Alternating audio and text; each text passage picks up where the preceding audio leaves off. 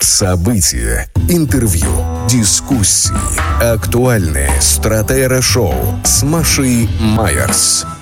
Слушайте на «Голосе Берлина». Смотрите на Ауслидлерботе ТЕ. 14 часов 9 минут. Здравствуйте. Сегодня понедельник, э, день 7 ноября, красный день календаря. Посмотри в свое окно, все на улице. Все Кра... на улице пусто, потому что э, Юзекс закрыли э, треть примерно ветки всей до, до Альттегеля.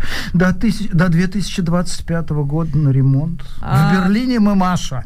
А, да, мы в Берлине. Утро точно. не красит. Маша Майерс, да, красным Губин. светом. В студии радиостанции «Голос Берлина» и в стриме, видеостриме на сайте auzidlerbote.de. А, ну, слушай, я, я вспомнила то, что меня в детстве учили, понимаешь, что, какие у меня еще ассоциации. Привыкай к новой реальности, да, это твоя новая родина, это дочка. правильно, но как это самое, не дает мне ностальгии не отметить, что сегодня день Октябрьской социалистической, Октябрьской Лучше бы ты вспомнила, что в 57 году в Цвикау стали выпускать трабанты знаменитые, Траби. Вот, А, вот это вот важнее. это я понимаю.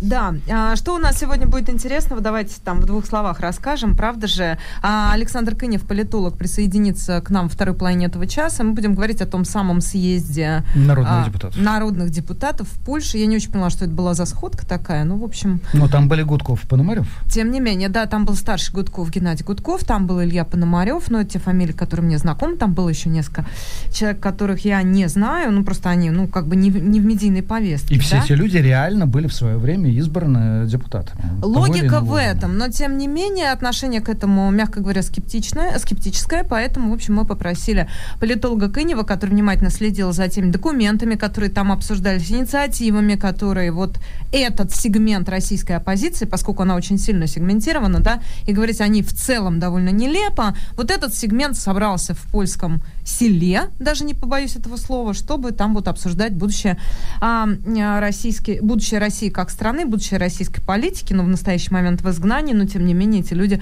всерьез претендуют, по крайней мере, говорят об этом, чтобы действительно играть какую-то значимую политическую роль после падения режима Владимира Путина. А вот будет у нас Александр Кынев. Это во второй половине этого часа. Во втором э, часе к нам присоединится Тут мне понадобится К нам присоединится нет, который знает Катя гораздо Эрнст, человек, который вообще является чем я. гибраистом, человек, который является германистом, и человек, которого, благодаря которому немецкий язык освоили огромное количество людей, и который в последнее время, как, как мы теперь знаем, директора Цюрихской оперы по кастингу занимаются волонтерством, вот так же и Катя Эрнст занимается совершенно другими делами. Сегодня, я думаю, Катя один из людей, один из тех людей в Берлине, которые лучше других знают, а, что такое азюль, что такое политическое убежище, какие там есть подводные камни, а как получать, что нужно делать, чтобы получить социальное жилье при диком дефиците любого жилья в Берлине, ну и так далее, так далее. Вот она занимается а, устройством э, и украинских беженцев, и тех, кто приезжает сейчас, новых мигрантов из России. Она будет у нас. А зачем мы будем следить еще за эвакуацией из города Херсона, который сегодня завершается? Фактически с завтрашнего дня уже прекращается переправа э, людей, гражданских лиц с правого берега э, Днепра на левый берег. Об этом будем говорить довольно, как обычно уже, знаешь, ста- ста- ставшая привычной рубрика мобилизации, которая проходит в России. Ну, еще несколько новостей, а, которые, в общем, в большей степени связаны с российско-украинской повесткой, да, с войной. А, довольно любопытная публикация, еще сразу хочу проанонсировать, публикация в «Коммерсанте» по поводу того, как будет выглядеть Россия будущего, восприятие базовых ценностей, факторов, структур социально-исторического развития России. В общем, се- сели несколько мудрых мужей, это я так И с некоторой бю- иронией и говорю. освоили бюджет. Освоили бюджет, совершенно верно. Там, в общем, Россия как пирожок. Или будущая Россия как второй том мертвых душ. Общем, Родина там мать масса с лазерным необычных. мечом. Масса э, необычного. Это, это вообще Давай, «Звездные вернемся. войны». Давай сначала к берлинским новостям, потому что вот так вот э, только мы успели рассказать о том, что интересно будет в течение двух часов, и уже четверть часа позади. Ну, ну, вот я сказал, да, э, шестая ветка э, Убана перестает работать до 25 года между Куртшумахерплац и Альтегелем. Э, вот Это вот будет ходить- верхний-верхний кусочек на северо-западе, да? Правильно я понимаю? Ну, Да, Знаешь, я правильно понимаю. Губин, ты не берлинец, все, не э, важно. в Берлине мох на фонарных столбах не растет, и поэтому с определением сторон горизонта у меня иногда случаются Я проблемы. понимаю, то есть если ты смотришь на карту, все понять, Будут ходить северо-запад, 20 это довольно автобусов, замещая отсутствующую подземку, и они будут за 16 минут доставлять от одной точки до другой. Кстати, э, подземка доставляла Убан за 6 минут всего. Но на самом деле то, что касается новостей, ну, э, во-первых, прости, я не могу обойти стороной нашу постоянную рубрику приклеенные вместе. Летстая генерацион. Э, Догадайся, где, на что сегодня они подняли свои тюбики с клеем. Ну как, ну, наверное, на, На на какой-нибудь очередной хайвей? Нет, что ты? Все гораздо хуже. Сегодня э, последнее поколение, правда, без клея. Они сегодня себя не приклеивали. Они одели арестантскую одежду и поутру перекрыли Пушкинскую аллею в Трептов парке. Подняв таким образом руку на самое святое, что есть в сердце у каждого А россиянина или человека, говорящего. Это что, это какая-то транспортная артерия, что Э, ли? Ну, а, однако снимок был сделан. А, ну самое главное, конечно. Война Внимание было привлечено. А если говорить серьезно о больших глобальных темах, это новость, на которую, между прочим, Юлия Латынина отреагировала криком, кроме шуток. Э, Ее э, запись выглядит так в сетях. А, 44% немцев согласны, что Путин является борцом с мировой закулисой, который управляет миром. А, господи, чего ж вы тогда от Васи Пупкина из Доропупинска хотите?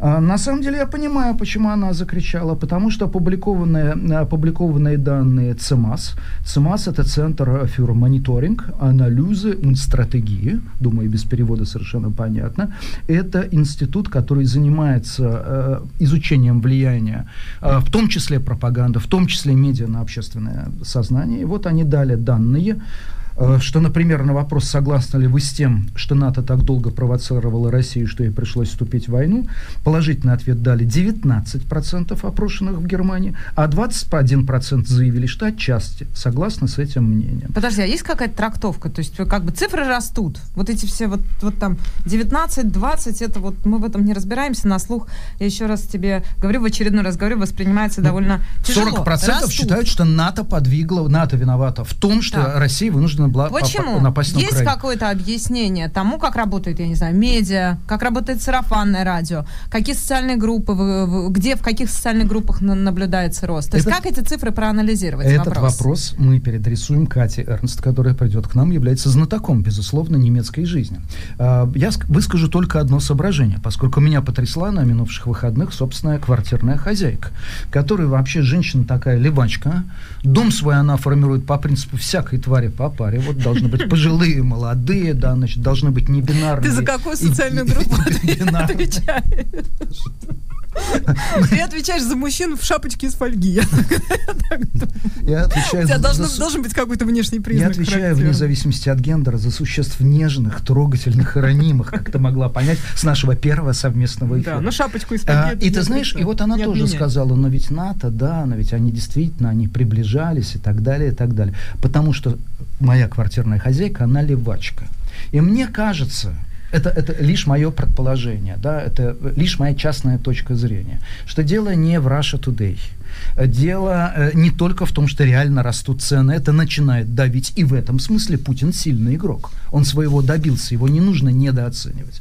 А в том, что многие недооценили левачество. А левачество борется в целом с капитализмом, оно борется с мировой закулисой, оно борется с Вашингтонским обкомом, оно вообще все левачество немецкое. А мы с тобой находимся в самом ли, пожалуй, ну, не считая Востока, да, не считая какого-нибудь Лейпцига и Дрездена, в самом левацком городе, Мгм. Германии. Вот это левачество заставляет действовать по принципу, если ты против Америки, ты, по крайней мере, отчасти мой друг. Ну, это Я какая-то очень упрощенная, по-моему. А, нет, дорогая, потому что я тебе напомню, что происходило в 30-х годах в Советском Союзе, когда все западные интеллектуалы леваки, да, какой-нибудь там, ну я молчу там про Барбюс, ну какой-нибудь Андре Жид, да, а, Леон Фихтвангер, они же все приезжали в Красную Россию, они все приезжали с товарищем Сталиным, а некоторые встречались, они все были друзьями Советского Союза. Почему? Потому что Советский Союз был против мира капитала, он был за будущее, которым не будет денег и все будет равны, это соответствовало их левацким убеждениям. Только потом некоторые, как Андрей Жид, который действительно приехал в Москву, он написал, ой, то, что он увидел, его ужаснуло. И он написал книжку, которая была запрещена. А Леон Фихтвагер написал «Москва 1938 и какое-то время эта книжка была свободна, она в Москве продавалась, потом, правда, ее запретили. Вот что было. То же самое, все повторяется. И это, честно говоря, ну так, э, это немножечко угу. напрягает. Можно я тебе кое-что процитирую, а ты, наверное, узнаешь, а может, не узнаешь. Отвратительно, страшно, мохнато, воплощая всемирное зло, на восток расширялось, расширялось НАТО, и до нас невзначай доползло. Не угадываешь? Обло огромно, Над страной нависло зловеще, заслонивший нам солнечный свет и зажало в железные клещи, от которых спасения нет.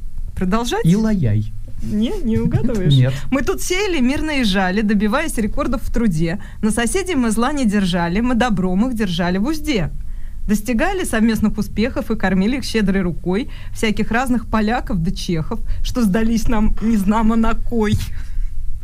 И теперь эти самые братья, не вернув миллиардных долгов, жадные своры и рванулись в объятия наших общих недавних врагов. А раз так, мы должны, я считаю, как один всей великой страной, обратив свои взоры к Китаю, повернуться к Европе спиной. Э, либо Губерман, либо Иртенев. Ну, конечно, Иртенев. Это Игорь Причем Иртенев. Вишневский, но, но Иртенев. А, Иртенев. Но обратим внимание, в каком это был году написано. Знаешь, какой год? Нет. Собственно, тут э, есть ключевые слова. Это вступление в НАТО Чехии, Венгрии и Польши. Это 12 марта 1999 года года, понимаешь? Вот тут и поверишь в вот идею древних греков и цикличности истории. Это правда, да. Так, поехали дальше. Если мы с Германией закончили, то перейдем в российскую повестку. Ну, там еще, еще есть, есть, еще есть некоторые темы, потому mm-hmm. что я советую, вы, наверное, видели рекламу Т-онлайн, такого информационного портала. Вообще все информационные порталы, которые рекламируют, вызывают у меня некоторый скепсис, но а, я обратил внимание, сейчас там опубликовано большое интервью с историком а, Иоанном Кершау, это британец, это человек, автор образцовой двухтомной биографии Гитлера, человек, который издал уже в этом веке двухтомную историю Европы от 14 года до наших дней. А, первая часть там человека «Власть а, о разрушителях, строителях Европы в 20 веке». И вот он был один из тех, кто ожидал, в отличие от своих коллег, нападения на Путина. И это действительно очень интересное интервью. Нападение на Украину. Нападение Путина на Украину, да. А, который объясняет, почему, тем не менее, почему Путин просто обязан был с, с точки зрения с логикой Путина напасть. И он же объясняет это утешительно, почему Путин никогда не вяжется в ядерную войну. Вот на это э, интервью э, с Ианом Кершау я бы советовал обратить Но тебя убедили его аргументы? Да, это, это очень интересно, то что очень интересно, он расследует тему, которая будет сейчас мейнстрим, особенно вот после предварительных выборов э, в Америке, к теме которых мы завтра, разумеется, обратимся. Почему возник такой спрос на харизматиков, на новых? Почему mm-hmm. демократия выглядит слабыми? по сравнению, например, с Путиным. Вот он объясняет. Он приводит 27 стран Евросоюза, они же лишаются части суверенитета им у них руки гораздо больше связаны, чем у тех стран, которые могли в одиночку когда-то противостоять, как Великобритания, э, скажем, Сталину или Гитлеру. Руки действительно связаны. Совершенно другая ситуация. Это очень важное напоминание. Вот за что я люблю историков. Каждый раз, когда они обращаются к очевидной аналогии, ну, то есть кажущейся очевидно, Путин это Гитлер сегодня. Они говорят, нет, не все так просто. Это скорее э, Милошевич сегодня. Нет, не все так просто. Вот спрос на харизматиков сегодня возникает по другой причине, чем он возникал в 20-е годы прошлого века. Так что вот это интервью я бы почитал. А в Херсоне с 8 ноября прекращается гражданское сообщение с левым берегом Днепра. Да, об этом мы уже начали разговаривать в начале нашего стратера-шоу. Это а, сообщение тех самых властей, которые ныне значит, вот, руководят тем, что осталось от Херсона. Действительно, речь, то есть оккупационные власти, как их называет украинская сторона. А, и вот появилось в телеграм-каналах, я, по-моему, это увидела на Астре, не буду врать, появилось а, видео, которое записывает девушка, которая объясняет, кто куда поедет. Давайте послушаем, как это проходит. Я еще раз повторюсь, сегодня последний день, якобы с завтрашнего дня никакие паромы, поскольку мосты обстреливаются, да, там ходят какие-то, ну, такие вот пар паромные переправки, катерочки, сложно сказать, я не разбираюсь, просто как именно называются эти суда, но тем не менее, значит, с завтрашнего дня власти говорят, власти, вот нынешние так называемые власти говорят, будете эвакуироваться своими силами. Давайте послушаем, что там происходит сегодня. Итак, мы сейчас находимся в речном порту Херсона. Сюда ничего не прилетало, он так и выглядит. И сегодня отсюда отправляются крайние теплоходы, которые эвакуируют жителей. А, один из них идет в Олежки, ну а другой направляется в Голую пристань. Там людей встречают автобусы, на автобусах их пересаживают и направляют в Джанкой. В Джанкой там же встречают волонтеры, кормят и помогают перегрузить вещи на поезд. Оттуда они отправляются по территории Российской Федерации. Сегодня официально объявлен крайний день эвакуации. Везде развешено объявление, но людей достаточно много. Вчера было намного меньше. В Крыму наши ребята тоже участвуют как раз в эвакуации людей в помощи перегрузки на вокзал. Ну, вообще, ты знаешь, такое будничное видео, там солнышко, люди ходят спокойно, ничего там, никаких разрушений, никаких обстрелов, ничего там страшного. Но при этом, если вдуматься, да, внимательно послушать этот текст, то, конечно, мурашки по спине, потому что людей отправляют в никуда. Просто людей собрали, объявили сначала там началась, начались военные действия. Херсон был довольно серьезно и продолжает находиться, разрушен и продолжает находиться под, под постоянными регулярными обстрелами с обеих сторон. Теперь этих людей собрали. Всех основная все-таки вот городская застройка Херсона это как раз правый берег. И этих людей сажают в поезда и отправляют куда-то. Куда-то.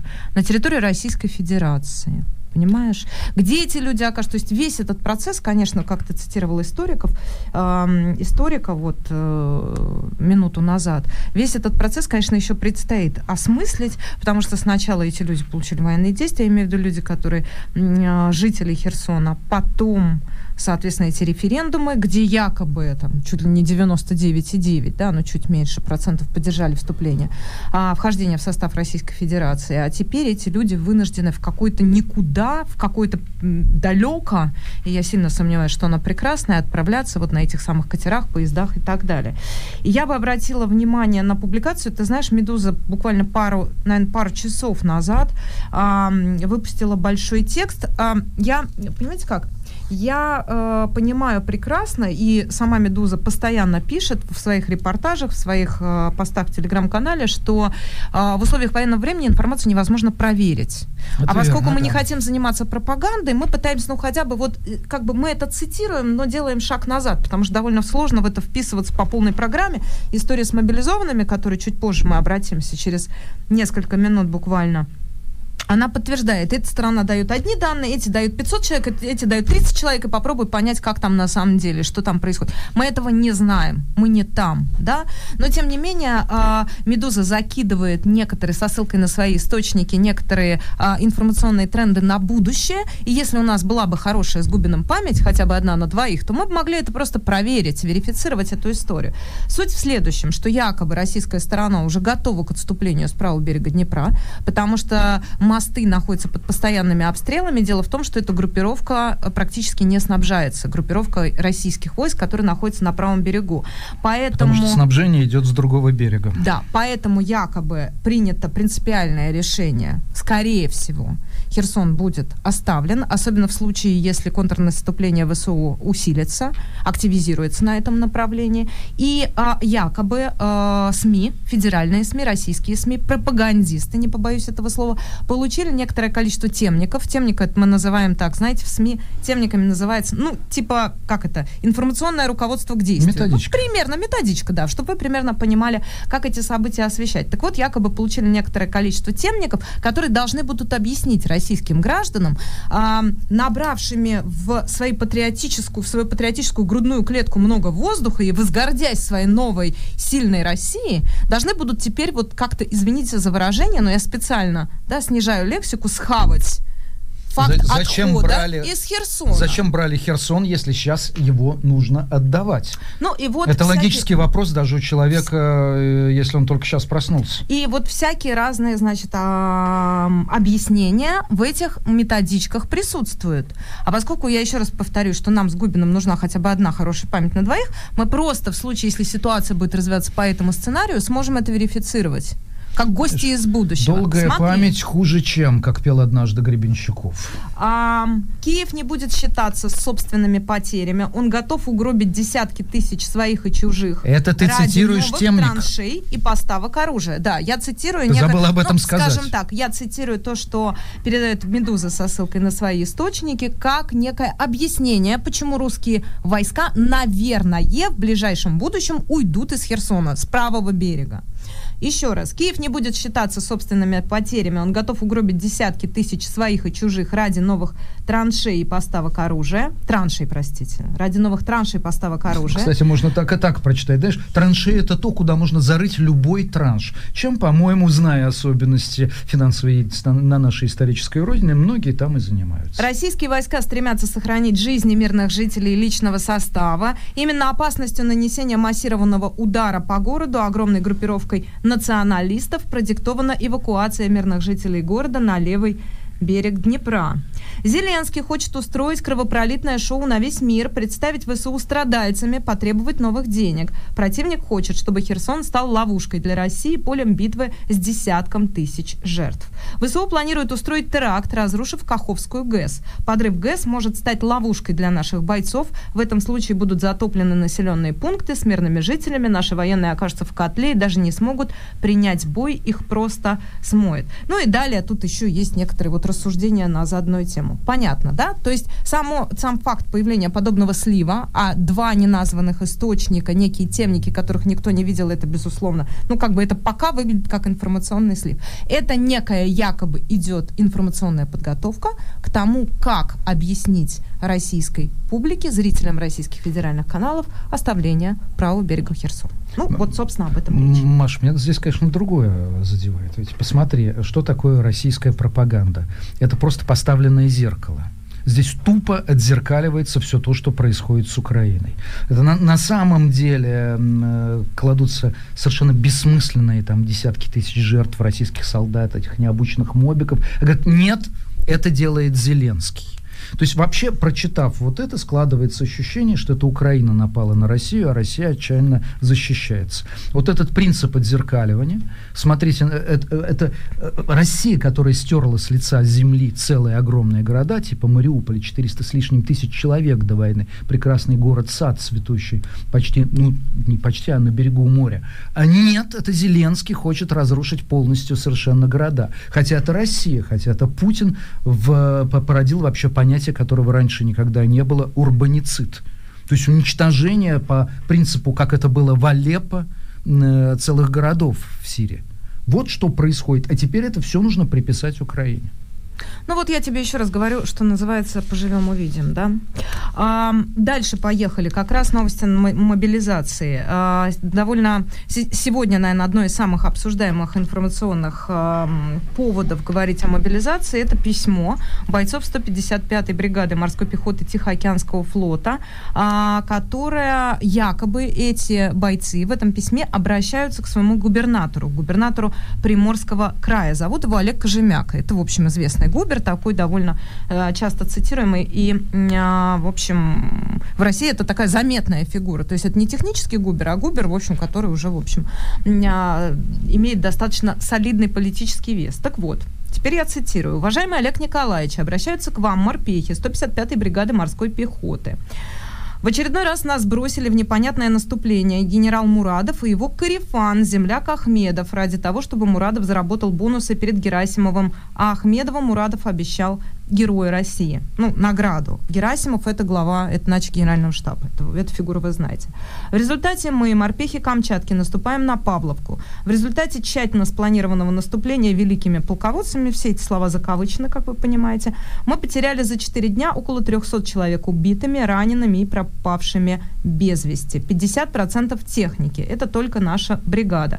Командование округа вместе с Ахмедовым это скрывают и занимают официальные цифры потерь и занижают, я думаю, да, я думаю, что это опечатка. Официальные цифры потерь, боясь ответственности. Как они собрались захватывать населенный пункт, проскочив через посадки, в которых остался противник, сейчас уничтожающий наших на путях эвакуации раненых и подвоза боеприпасов. Кроме того, Павловка ниже Угледара, с которого лупят по нам. Олег Николаевич, приморцы, до каких пор такие бездарности, как вот командование, а, ради своих докладов получения наград будут платить ценой жизни стольких людей, им плевать на все, лишь бы показать себя, они людей называют мясом, ну и так далее, и так далее. Э, ты знаешь, сколько человек в бригаде?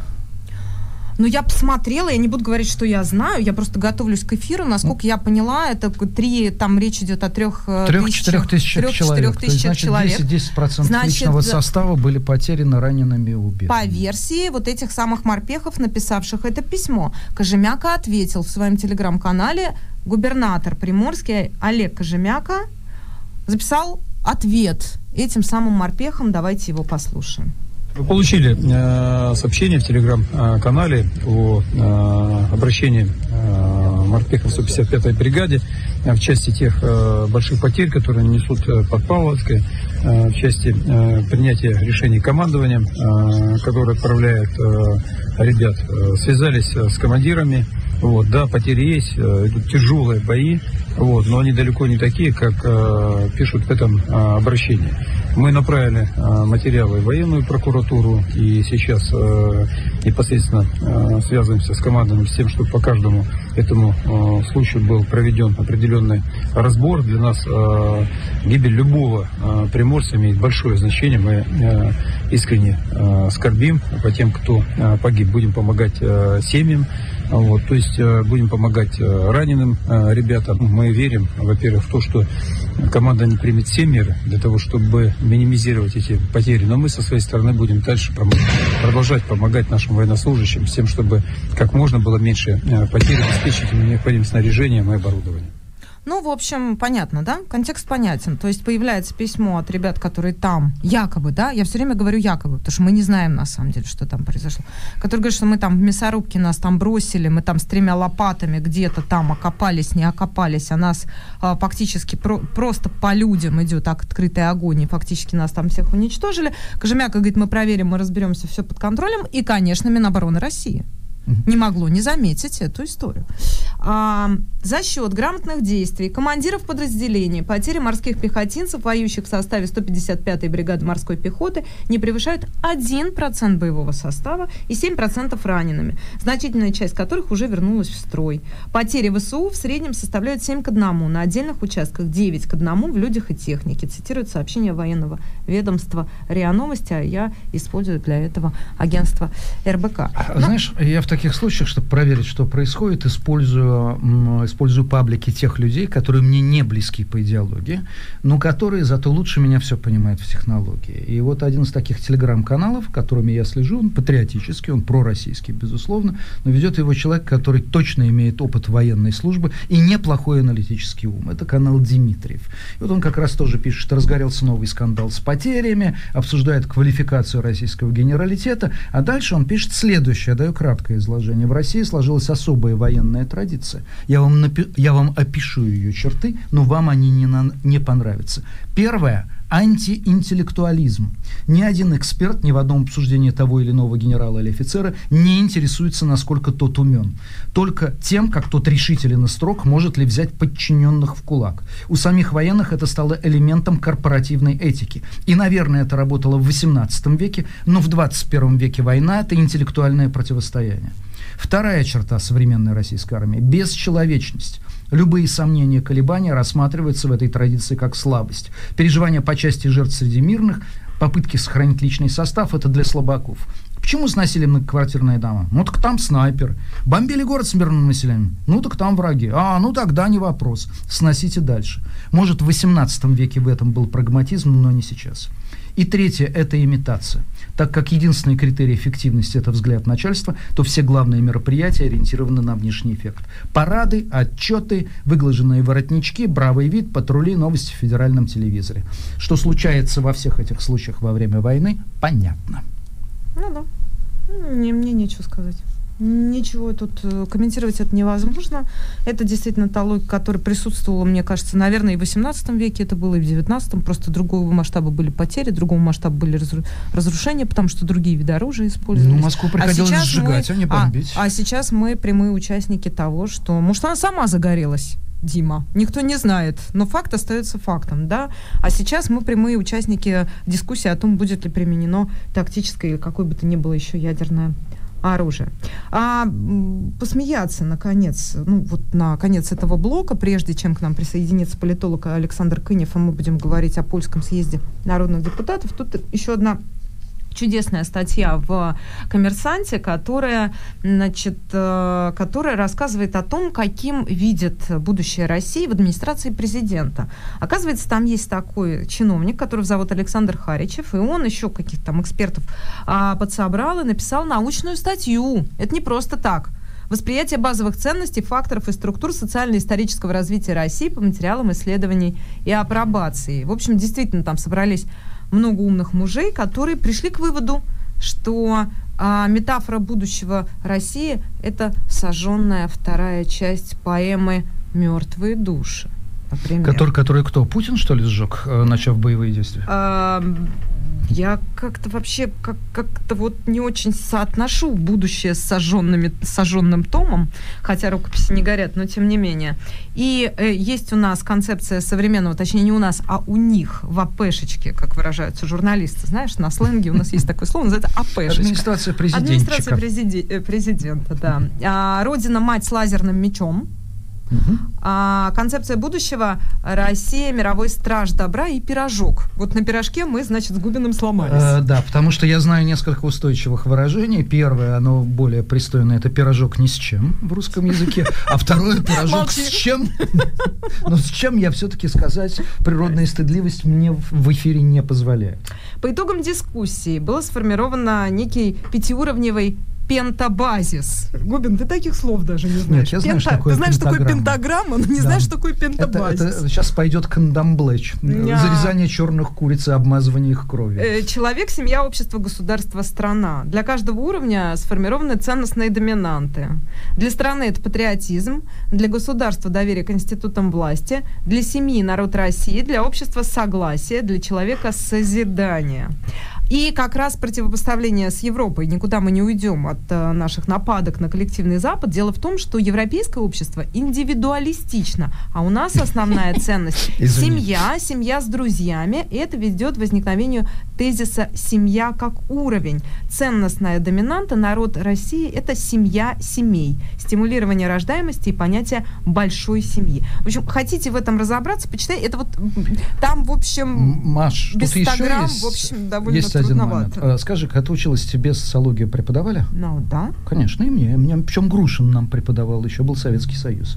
Так вот, обрати внимание, вот это исследование, которое провел Александр Харичев, на основании которого была опубликована научная статья, воспри... хочется голосом Севы Новгородцева не надо, говорить. Не да? надо. Восприятие базовых ценностей, факторов и структур социально-исторического развития России. Знаешь, как это было написано? Было проведено исследование, в котором, внимание, еще раз, были опрошены 70 человек из числа студентов МГУ и Вышки, а также преподавателей на конференции в Севастополе. Слушай, то есть а... он опросил участников конференции, его пле- и плевать хотел, какая репрезентативность в этой выборке. Не важно, важно то, Научная что это ляжет статья. на стол Кириенко, Кириенко отнесет папочку к Путину, и все будет как, в пира... как во втором томе «Мертвых душ», прости господи. Но если серьезно, то про пирожок мы так, мы ну, так вот это, не поняли. Это пирожок, мы который, Владимир Владимирович, все. кушайте, мы вам пирожок. Россия мы вам стран... два принесли Нет, ну, пирожка. Слушай, один, тут... есть хорошая новость, один ни с чем. Тут так написано, мессианская концепция государства государство будущего, Россия страна пира пирожок. Ну так и написано. Я что, виновата, что ли?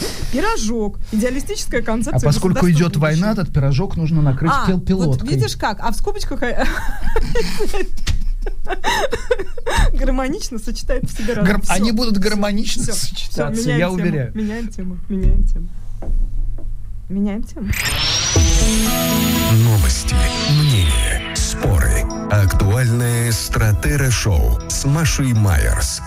Слушайте на «Голосе Берлина». Смотрите на «Ауси для работы ДЕ». 14 часов 42 минуты. Губин и Майерс в этой студии. К нам присоединяется политолог Александр Кынев. Александр, здравствуйте. А, здравствуйте. А, Вот скажите, пожалуйста, собственно, что, знаете, вопрос, что это было, да? А, речь идет о съезде, о собрании представителей части российской миграции, которые в Польше собрались, приняли определенные документы. Там были представители российской, оппозиции, а, а, российской оппозиции, в том числе депутат, бывший депутат Илья Пономарев, в том числе там был Геннадий Гудков, да? Скажите, пожалуйста, как вы оцениваете статус этого, вот, этого мероприятия, этого съезда? И как вам кажется, что э, наиболее главное из произошедшего можно выделить? Главное из произошедшего то, что его организаторы напомнили о себе, ну и, видимо, потратили на это какие-то деньги, которые им кто-то дал. Потому что мы же понимаем, что как бы они же не за свой счет туда ездили. А в целом это какая-то клоунада, то есть никакого политического смысла нет, это ни на что не влияет, э, кроме как вот на личное медийное присутствие организаторов. Это единственный смысл, ради чего все это было сделано.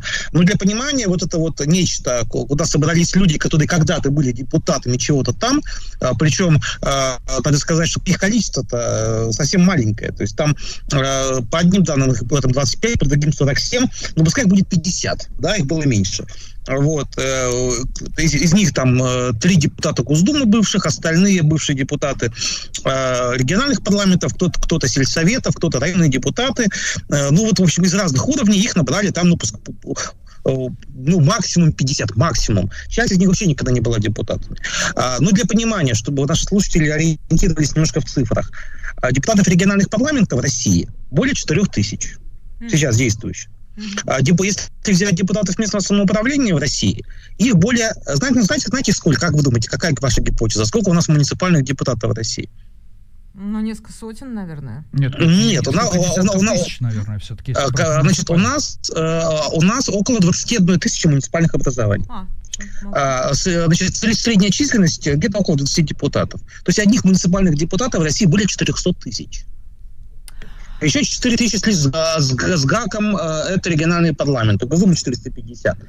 Вот, ну, элементарная арифметика, ну, ну, ну грубо говоря, там, ну, ну, давайте там увеличим, да, там, ну, сколько, ну, ну пускай там 420 тысяч, там, ну, максимум. Александр, вот, а, 50, 50 человек, 50 человек от 40, там, э, от 420 тысяч, это сколько? Меня знаете, какой к вам вопрос? Это, это, это, это это, это, это даже не процент, это настолько ничтожное количество, микроскопическое, мизерное.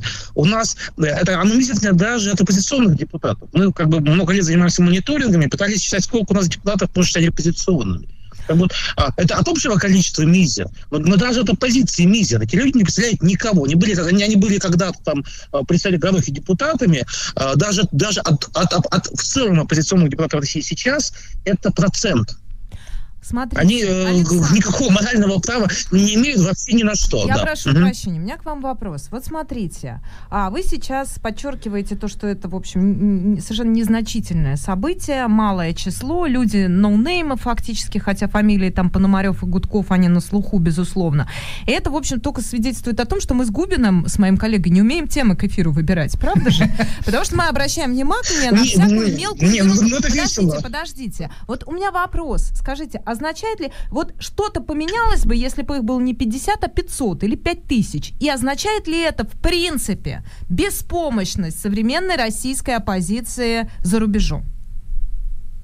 Если бы, если бы было 5 тысяч, то, то это, конечно, имело бы значение. И, даже, и 500 имело бы значение. Было бы то же самое. А, Непонятная но, повестка, некоторое но, количество нет, документов. Не, ну, и что? Ну, смотрите, когда, а, если а, скажем так, используя все там свои связи, ресурсы, выходили на людей, кого-то уговаривали, смогли там около 40 человек там из большого, большого, которых никто никому не известно, уговорить, хотя на самом-то деле мы понимаем, что по максимуму могли несколько сотен, это даже это показатель, потому что если бы э, речь шла о какой-то серьезной консолидации, то численность, конечно, была бы важна, потому что э, когда люди разные, и когда из разных регионов, это говорит о том, что действительно есть общественный запрос и, так, и говорит о том, что действительно есть некая как бы ценность, некоторая идея, которая, которая заставляет людей вместе объединяться. Тут ничего этого нет на горизонте. Александр. Тут просто события ради, события ради события события, хайп ради хайпа. А, значит, как, какие-то люди говорят, что за, за миллионы избирателей. Какие миллионы? Вы знаете, если, если там посчитать, сколько их проголосовало людей когда-нибудь, то там, там, там какие-то мизерные цифры. Тем Александр, более, что, кстати, Александр, могу сказать. Позвольте, господин, можно, можно, можно, можно я скажу, потому что, потому что люди должны знать цифры. А, и господин э, Пономарев, и господин э, Гудков, и господин Фейгин, который был депутатом аж в 99-2003 годах, это уже 20 лет прошло, вот, они были кандидатами по спискам. А, значит, депутат, который был по списку один из 64, например, как Пономарев, то, то, то что э, говорить о том, что я представляю там всех экспертов справедливой России, ну, это чушь собачья. То есть, э, ну, пускай тогда, ну, одна 64 от голосов Единой справедливой России. Это сколько получится? Поделите там, там 3 миллиона, или сколько там их было, на 64. Ну, ну, ну, ну и, и то, наверное, натяжки, тем более, что это было тысячу лет назад. Александр, Поэтому все это чистый пиар. Позвольте, да. пожалуйста, сколько вы упомянули тысячи лет назад. Мне хотелось провести прямо сейчас в эфире одну историческую реконструкцию. Скажите, пожалуйста, что бы вы сказали о съезде неких депутатов подпольным числом э, 9 человек. Э, съезд спорит, ругается, не вырабатывает ни программы, ни устава, э, ничего. Что бы вы сказали о легитимности такого съезда, его историческом значении и так далее? Девять человек. А, ну, когда я понимаю, что, что, что вы намекаете первый, на съезд это РСДРП. съезд РСДРП, конечно. РСДРП, да, конечно. конечно речь проходил в марте 1898 года. Девять человек, ни о чем не договорившиеся между собой, однако принявшие манифест, который так грохнул по всему миру, что мы до сих пор с вами с его последствиями разбираемся. Ну, а когда этот съезд подошел, это не было вообще никаким событием, оно стало э, событием истории спустя, постфактум, спустя много-много лет, просто потому, что в дальнейшем, э, значит, его организаторы смогли в дальнейшем сделать успешную карьеру. А само по себе в тот момент оно ничем не являлось, и обращать внимание на, на, на каждую общественную инициативу, которых сотни, э, ну, это абсолютно бессмысленно и не нужно. А здесь, как говорится, время э, лучший судья. Вот, поэтому, дай бог, если когда-нибудь что-нибудь из этих не получится, ну, дай бог, дай, дай-то бог. Но, честно говоря, сильно сомневаюсь, потому что э, все эти люди практически это люди из прошлого. А, как показывает практика, новые структуры, новые организации, они интересны тогда, когда они предлагают что-то новое, поскольку отвечают на запрос людей на, на какое-то изменение страны в будущем. Здесь э, это, мало того, что их там очень мало, и, собственно говоря, э, были они, они очень давным-давно депутатами, это люди из, из глубокого прошлого. Это вот пошли где-то покопали, значит, на свалке выкопали, стряхнули пыль, значит, и сказали, вот мы теперь будем, значит, что-то за вас решать. Тоже смешно. Поэтому э, я не знаю случаев, когда бы структуры, созданных людей из прошлого, э, каким-то образом могли вдохновлять кого-то на будущее. И поэтому я думаю, что здесь как раз в случае с тем же РСДРП, конечно, да, количество там может не иметь значения, если это что-то совсем новое, если это стартап, да, там можно вспомнить там Билла Гейтса, который там, там сколько их там, по-моему, двое или трое было, когда они создавали первый компьютер. Потом это выросла большая корпорация. Но, а, а здесь ровно все наоборот. То есть здесь не, не, не, не, не, да, угу. Вернусь э, к своей очень простой мысли. Значит, даже если мы забудем про этих незначительных людей из прошлого, как вы сегодня, давайте поговорим о том, что сегодня может при, при, предложить вот эта самая а, разбросанная по разным городам и странам российская так называемая оппозиция, которая, Ругающиеся друг с другом. Объединяться абсолютно не хочет. Никакого запроса на ее... То ли запроса нет, то ли он не сформулирован. И скажите, пожалуйста, какое, какое ожидание от действий той оппозиции, позиция, которая кажется вам более весомой в политическом смысле, если там будет не 50 человек, а 500. Мне кажется, что это все одно и то же. Будь это там 50 человек в Польше или 500 человек в Черногории, выхлоп ноль. Или я ошибаюсь? Ну, смотрите, значит, первое. Если есть общественный запрос, то э, люди, которые сохраняют связи, они его выражают. И, это, и, и в этом смысле численность имеет значение. Это первое. Второе. А, что касается общей ситуации российской оппозиции. Ну, на мой взгляд, как раз ее потому, вот, э, она потому так позорно себя проявляет, поскольку действительно сегодня реально никаким образом не представляет общественные интересы в России. Она представляет сама себя это как был между собойчик бы когда-то здесь, в России, так он, так он остался там, только стало еще меньше. Потому что как люди не, люди не умели разговаривать с избирателями, не умели доносить своих идей здесь, точно так же они не, не могут их доносить там, а, а, а, учитывая, что сейчас это стало намного тяжелее, то все это, на мой взгляд, история, которая не будет иметь никакого продолжения, никакого значения.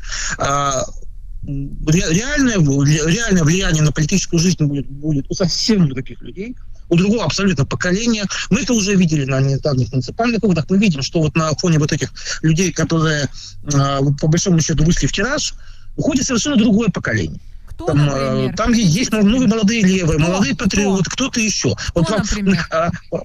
А, На А, кто? ну, Назовите ну, ну, фамилию, вот кто если мы- сейчас более если мы влиятельный? возьмем, скажем, ну, я не знаю. Кто? да. Мун- Мундепа, какие-нибудь иммигранты, кто? Значит, ну, а, Наваль- Наваль- Навальный сейчас разгромлены. Они на выборах, которые были вот в этом году, почти не принимали участие по причине физической, физической ликвидации штабов. А здесь, скажем, здесь московские муниципальные выборы как некий индикатор того, что является неким мейнстримом общественного движения. Александр, кто? Вот, и было две новых силы, которые заместили, допустим, м, а, две- может, я договорю.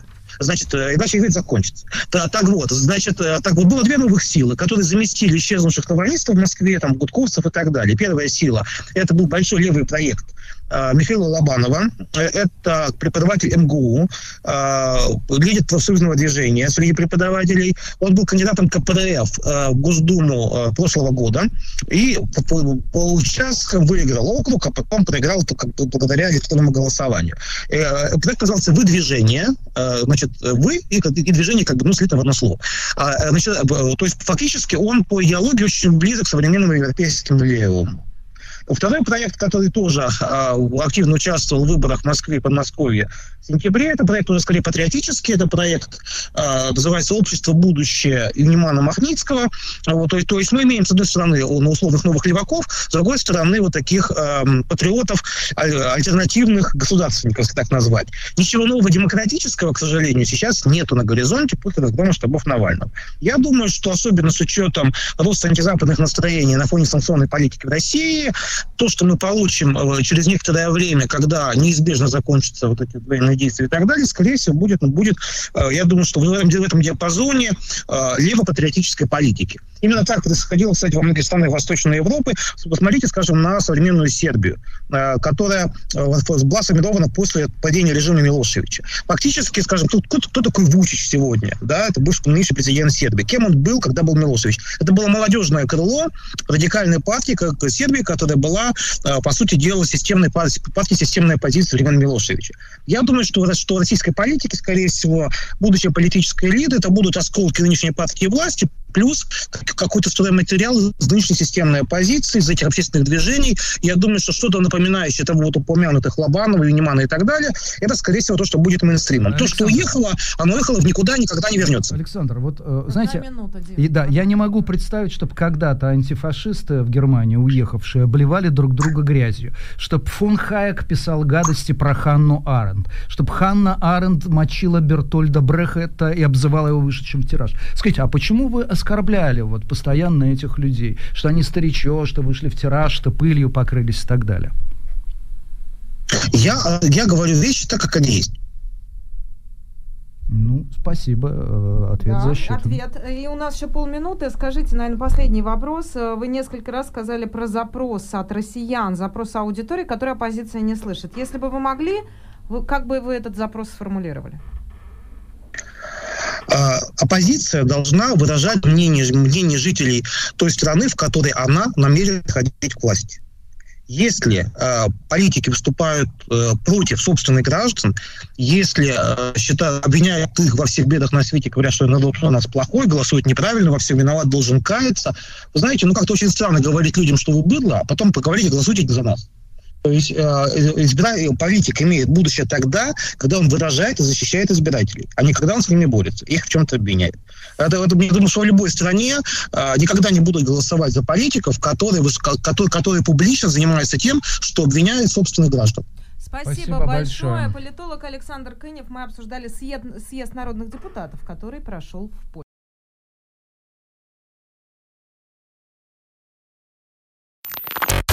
События, интервью, дискуссии, актуальные стратера-шоу с Машей Майерс.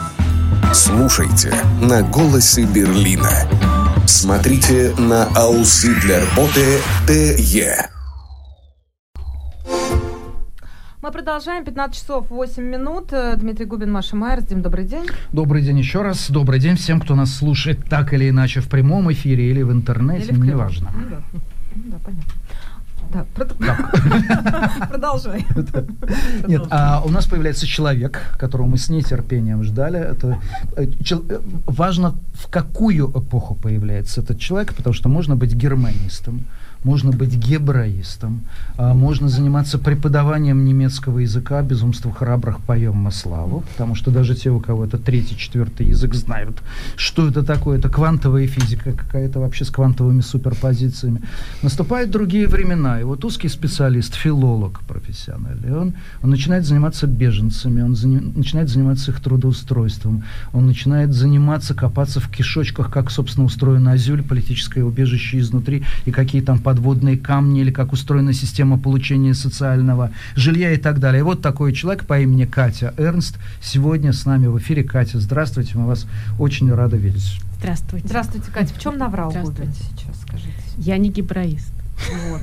Ну, как? Мне, мне сказали, что вы идиш, идишист. А, ну, тоже отчасти в прошлом, да. Ну, было дело, было дело, был такой грех, да. Вот. То есть это, это все-таки с вашей, с вашей стороны это не столько лукавство, сколько кокетство. Легко, впрочем, простительное. А, Катя, у меня очень а, простой вопрос. Вот скажите, пожалуйста, когда э, все это началось, и судьба постучала в дверь, я сегодня, по-моему, третий раз уже скажу, ту-ду-ду-дум. Кстати, пятая Бетховена написана э, во время наполеоновских войн. И вот эти три соли, ми, бемоль, многие считают, что это, это просто судьба так, ту-ту-ту-ту постучалась. Ну, ждем от композиторов э, подтверждение да. либо опровержение. Да? Или обновление. Да, да, что они напишут. Да. А, вот скажите, как вы это почувствовали, что все прежнего уже не будет? Я имею в виду на физическом уровне, не то, что там прочитали новости. Ну, наверное, я была шокирована, как все, хотя я, э, хотя я ждала, что война начнется в каком-то виде, но я не думала, я не ожидала, что она начнется так, как она началась, и я не ожидала, конечно, того, что мы увидели в первые же дни войны этой, и, и, и того, что мы видим сейчас и, и проживаем сейчас, но э, кроме какого-то страха, ужаса, ощущения, что все вокруг меня рушится, было в том числе у меня очень интенсивное ощущение потери прошлого. То есть мне казалось, что когда я...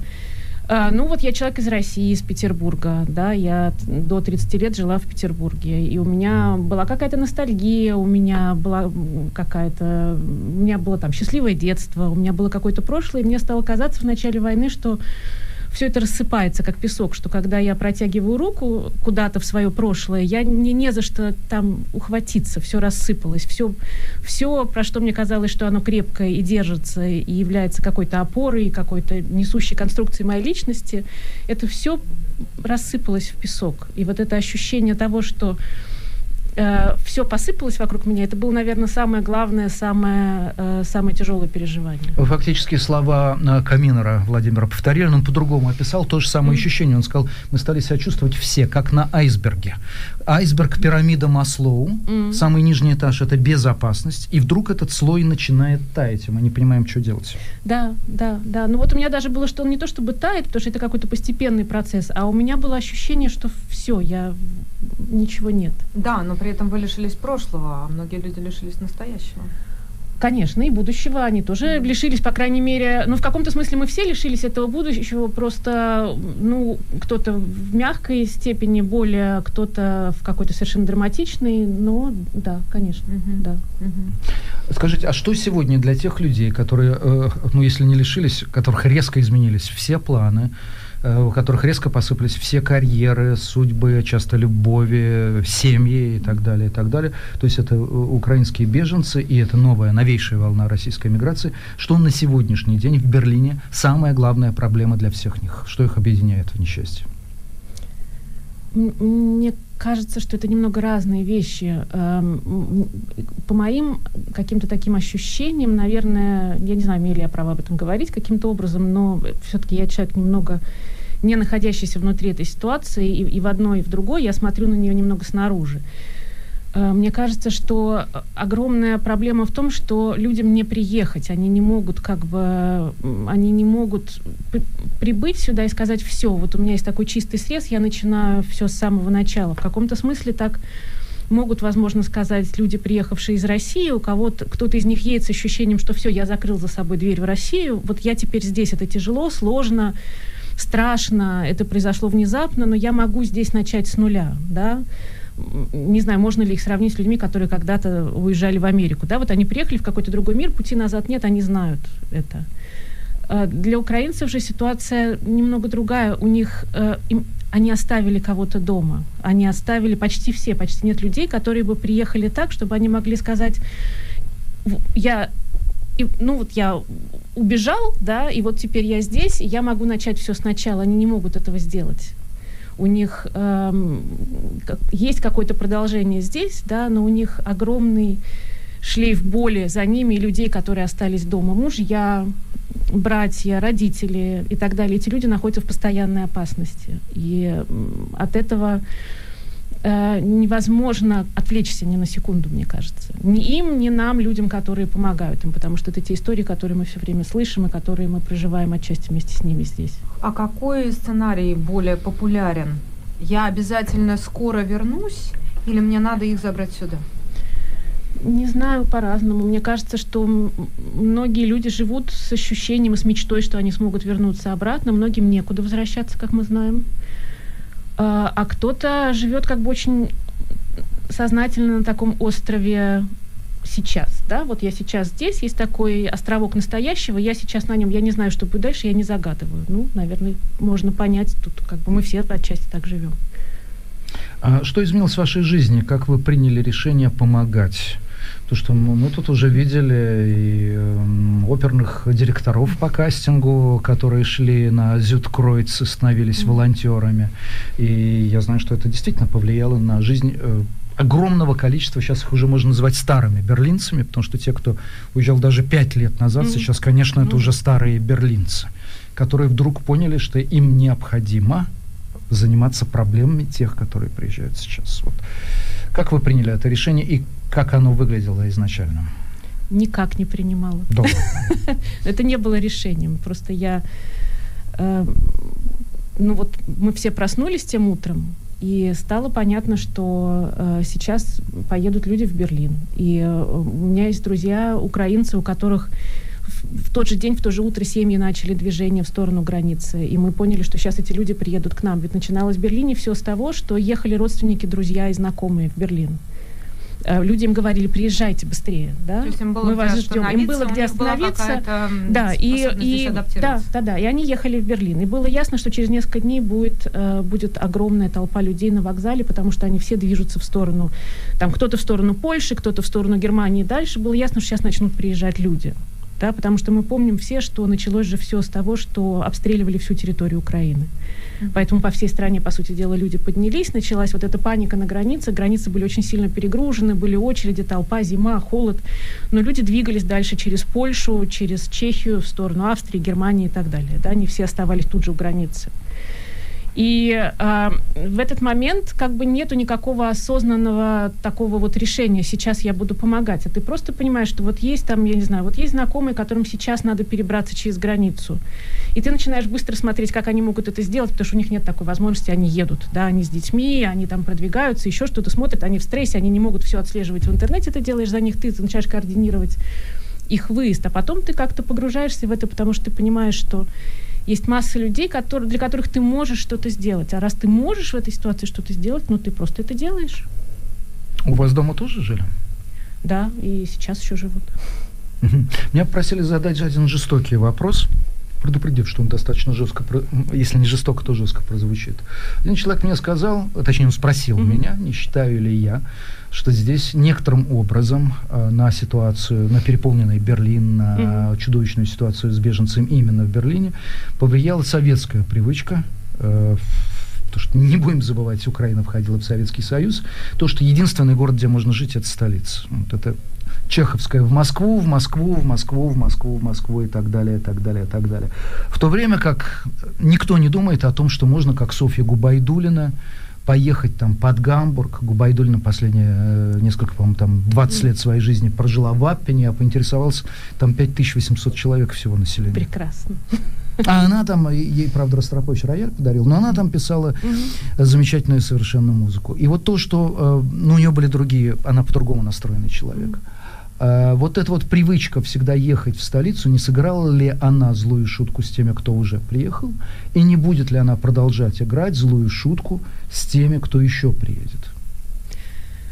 Эм, ну, не знаю, возможно, но, понимаете, люди же э, едут отчасти в панике, они, им тяжело рассуждать, они полагаются на свой жизненный опыт. Мы понимаем, что если они из э, России или из Украины, то они знают, что есть как бы некое такое пирамидальное устройство всего mm. этого, есть столица, а дальше там как-то по нисходящей люди ехали, они не знали, что их ждет. Большинство приезжало с ощущением, что вот я сейчас приеду, мне бы только как бы где-нибудь сейчас вот притулиться, а дальше я пойду работать и, э, и, и как-то там разберусь. И, конечно же, ощущение, что в большом городе работы больше.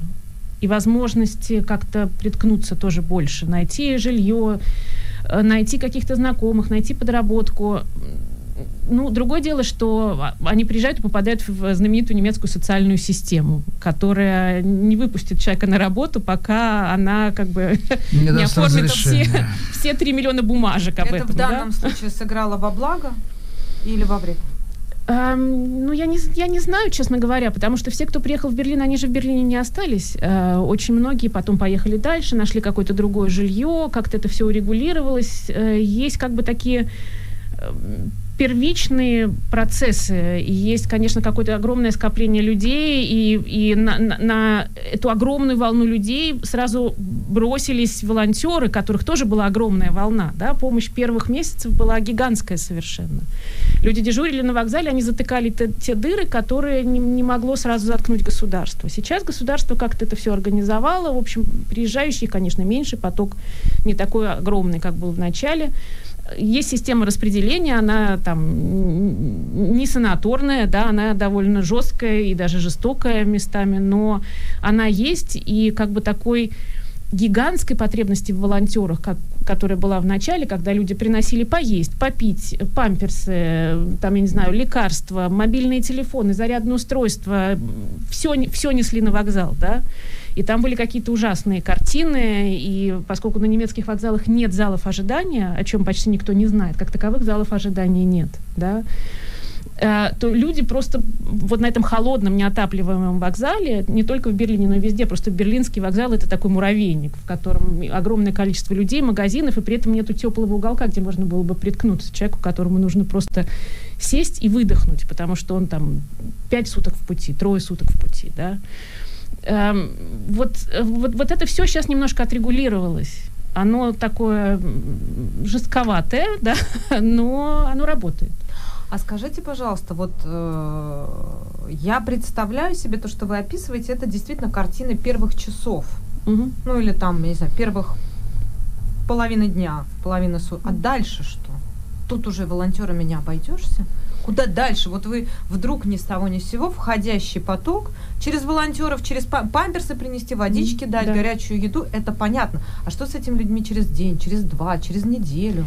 Ну, понимаете, в Германии и тут же это... наверное, государство должно организовать какие-то лагеря палаточные или что это? Ну, это немецкое Вы... государство это переживает не первый миграционный кризис такого рода, да, а, как минимум это второй большой после сирийского? кризис после сирийского, да. То есть вот этот бесконечный поток людей, он, э, в общем, не первый, и это, наверное, в данном случае сыграло свою скорее положительную роль, потому что какие-то структуры остались еще с того кризиса беженского. И у государства и у граждан в том числе есть опыт помощи людям, которые оказываются вот в этом беспомощном и очень уязвимом положении. Да? Эм, эта помощь не всегда стремительно, да, она не всегда развивается, она не разворачивается, да, как вот не надувается, как воздушный шар. Ей нужно моментально, ей нужно какое-то время, чтобы начать работать. Но в общем и целом она есть, да, она, я повторюсь, она не всегда эм, происходит в каком-то таком бережном режиме, да, часто она довольно жесткая, Но она такая бюрократическая. Пример, просто если вам не трудно, вот приехал человек, вот эти первые там 3-4 часа на вокзале, вы там ему памперсы поесть, попить, дальше что Дальше он попадает в систему распределения, по сути дела. А, если мы говорим о нынешней ситуации, то теперь уже, теперь уже нету ни памперсов, ничего, да, он просто приезжает и сразу попадает систему распределения. Есть вот этот первичный прием, он может происходить в Берлине, в Тегеле, он может происходить в других городах, таких пунктов несколько по всей Германии. И э, дальше его начинают э, распределять, да, он э, попадает в какой-то следующий лагерь, его туда отвозят. Потом ему могут дать следующий адрес назначения, его не обязательно туда отвезут, может быть, он будет добираться сам. И как-то так вот с рук на руки его передают, передают, передают, передают, пока он не, на, не оказывается в том месте, где его готовы оставить на постоянной основе. И там он начинает оформлять свой этот 24-й параграф, который положен э, украинцам. Он э, получает прописку, он получает вклейку в паспорт, э, он может обратиться в социальные службы и получить пособие и так далее. А, ведь... а как это организовано Прошу с точки зрения, извини, пребывания? Вот это что? Это общежитие, это какие-то государственные квартиры, которых, судя по всему, нет, или их очень что? мало? Вы употребили слово лагерь, а ведь слово лагер первый раз услышали, э, наверное, вот во время этой волны, когда выехала в Германию в 90-х примерно 180 тысяч евреев, спецконтингент так да, называемый. Да, да, да. И все они до единого практически рассказывают, когда с ними разговариваешь. Первое слово, которое мы услышали по-немецки, было слово лагерь лагеря, и, и, и у нас были вот такие вот, соответственно, ассоциации. А, я, тут я должна сказать, что я никогда не была ни в одном из таких лагерей. Вот, э, и, и, наверное, это не совсем верное название, хотя, хотя такое обиходное название Flüchtlingslager по-немецки оно тоже есть, и, и по-русски мы им пользуемся. Оно какое-то немного жестокое, но это, это могут быть самые разные места. Это зависит от, от драматичности ситуации. То есть люди могут э, оказаться в спортивном зале, как это было с сирийцами. Да? Эм, это мог быть старый аэропорт Темпельхов, где просто стояли заслонки между, такие ширмы между кроватями, как э, в старых фильмах о больницах. Да? Угу. Вот что-то такое было. Ну, в общем и целом людей старались из них забирать и, и э, переводить в какие-то более комфортные условия, как можно быстрее выводить их э, на путь самостоятельности, да, уже какого-то самоопределения. Потому что, в общем и целом, система же тоже не заинтересована в том, чтобы человек оставался неделями и месяцами вот э, на этой койке, на раскладушке между ширмами. Да? Это не оптимальное состояние ни для кого. Но вы сейчас описываете ситуацию, которая сложилась с украинскими беженцами. Никто же не ожидал, что возникнет огромная волна тех, кто бежит от войны, ну, э, особенно после объявления мобилизации э, из России. И опять здесь это звучит очень некрасиво, потому что любое сравнение, кому ху, по принципу кому хуже. Нет, это... Это, это да, нам хуже, нет, нам да. хуже, да, нам да, было еще да, хуже. Оно всегда а, ужасно некрасиво. А, с чем сталкиваются те сегодня, а, кто пытается сбежать от Путина, пытается сбежать от войны?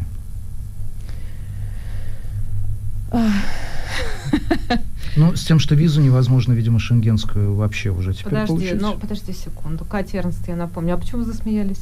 Ну, потому что это сложный вопрос, и это, э, да, я, на самом деле на него, наверное, нету какого-то такого хорошего однозначного рецепта. Мне кажется, что человек, который сейчас бежит из России, он э, находится в ситуации, когда ему нужно очень быстро понять, где для него самый хороший вариант, э, когда он может, э, где он может начать новую жизнь каким-то образом, да, и тут есть очень разные стратегии, есть какие-то индивидуальные человеческие склады, есть люди, которые по-разному реагируют э, на ситуацию, есть кто-то, кто любит все контролировать, а есть кто-то, кто наоборот такого более авантюрного склада, и он думает, ну попробую, как пойдет, да.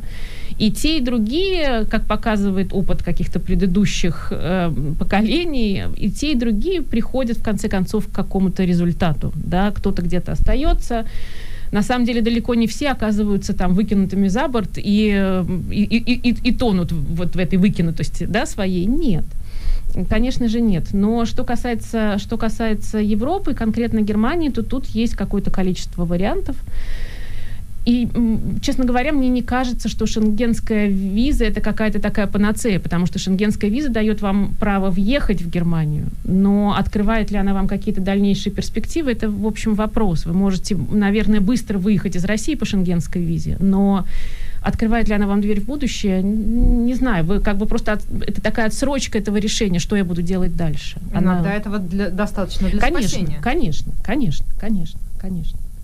Конечно. Я спросила вас а, об этом, потому что на вашей странице в Фейсбуке один пост вообще э, весь посвящен процедуре предоставления политического убежища, да, знаменитому азюль, хотя, думаю, и английское asylum Да. э, великолепно э, все на границе поймут. А, И я встречал огромное количество людей в России, действительно Мгм. огромное, которые считают, что вот мы можем прибегнуть э, к этой процедуре. Сказать, что происходит с теми людьми, которые положились на свои представления о прекрасном и не стали изучать все параграфы э, и не знают конкретной практики. Что с ними происходит, если они приезжают в Германию по шенгенской визе? Это относится к русским, Да. прежде всего, гражданам России, Да. точнее, а не к украинцам. На них это, по счастью, не распространяется. И, и- и- и они говорят, их браухе азюль. Или Я просто, прошу или ли- просто говорят азюль, азюль. Это то, что они Это знают. я прошу политического убежища? Да, я прошу предоставить мне убежище. Эм, ну, что с ними происходит? Их э, изымают из обращения, так сказать, да, эти люди попадают в... э, Как старые банкноты? Э, ну, они перестают как бы распоряжаться своей свободой и так далее, потому что они таким образом открывают дверь в процедуру, у которой есть определенные, определенная последовательность, определенные шаги. Извините, со стороны это непонятно. Что значит, а, они теряют свою свободу? Это значит, что у них забирают паспорт, э, и их отправляют в такой тоже специальный, в специальное общежитие, специальный, не хочется использовать опять слово лагерь. Распределительный центр. Давайте так это Да, их отправляют в некий центр. И э, там они ждут рассмотрения своего дела.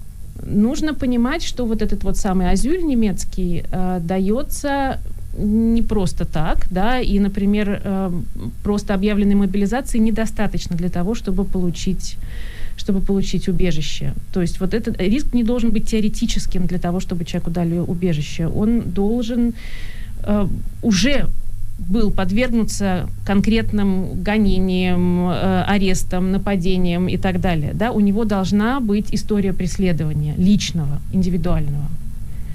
Поэтому, э, скорее всего, те, кто бежит вот просто от мобилизации или просто каким-то образом уезжает из России, потому что там плохо и говорит, я хочу подать на убежище, с одной стороны, да, он как бы э, закрывает вопрос, э, там, я не знаю, крыша над головой, кровати и кормежки на ближайшие месяцы, да, полгода, год, пока рассматривается его дело. Но надо понимать, что все это время он будет урезан в правах абсолютно. Он не будет распоряжаться собой, то есть у него будет кров и хлеб, да, и хлеб, но у него не будет, он не сможет учиться, он не сможет работать, он не сможет планировать свое будущее, то есть его как бы пускают таким образом в предбанник жизни. Подожди, подожди. А как же все эти разговоры, что вот пока ты ждешь в этом ла- э, его нужно забыть, да, запрещенное. Да, В распределительном центре. да, да. Как же все эти разговоры, что пока он там находился, он выучил немецкий язык? Эм, я не знаю, как он выучил немецкий язык, но, может быть, он там с кем-то общался. э, Там быстрее, наверное, арабский выучишь. Не, не знаю, Ну, я не, не неплохо. знаю. Ну. Хочу тебе Ну, сказать, с арабским очень- ты работу полезно, всегда найдешь. Да, да, нет, э, нет, не знаю, потому что э, все, э, нет, он мог, наверное, ходить на какие-то благотворительные курсы немецкого языка, пожалуйста, так можно делать, А конечно, но вообще, ну, конечно, есть бесплатные курсы, вот я лично, когда был, была сирийская волна, преподавала сирийцам и афганцам, которые тогда тоже приехали, немецкий язык на совершенно такой волонтерской основе. Да, такие курсы есть, и такие предложения есть. И есть э, центры помощи мигрантам многочисленные, и есть э, центры помощи, есть немецкие организации, которые очень заботятся как бы о э, людях, которые или получили, или получают статус беженца и так далее. Это не то, чтобы это люди совсем без поддержки, которые как-то вот э, попали в какую-то такую вот мельницу, и она там их как-то крутит. Нет, нет, нет, это не совсем так. Но просто надо понимать, что как бы нынешняя российская ситуация в целом не соответствует э, представлениям юридическим о э, предоставлении убежища. Да? То есть эти люди не получат, скорее всего, статус. Тогда их обратно депортируют просто?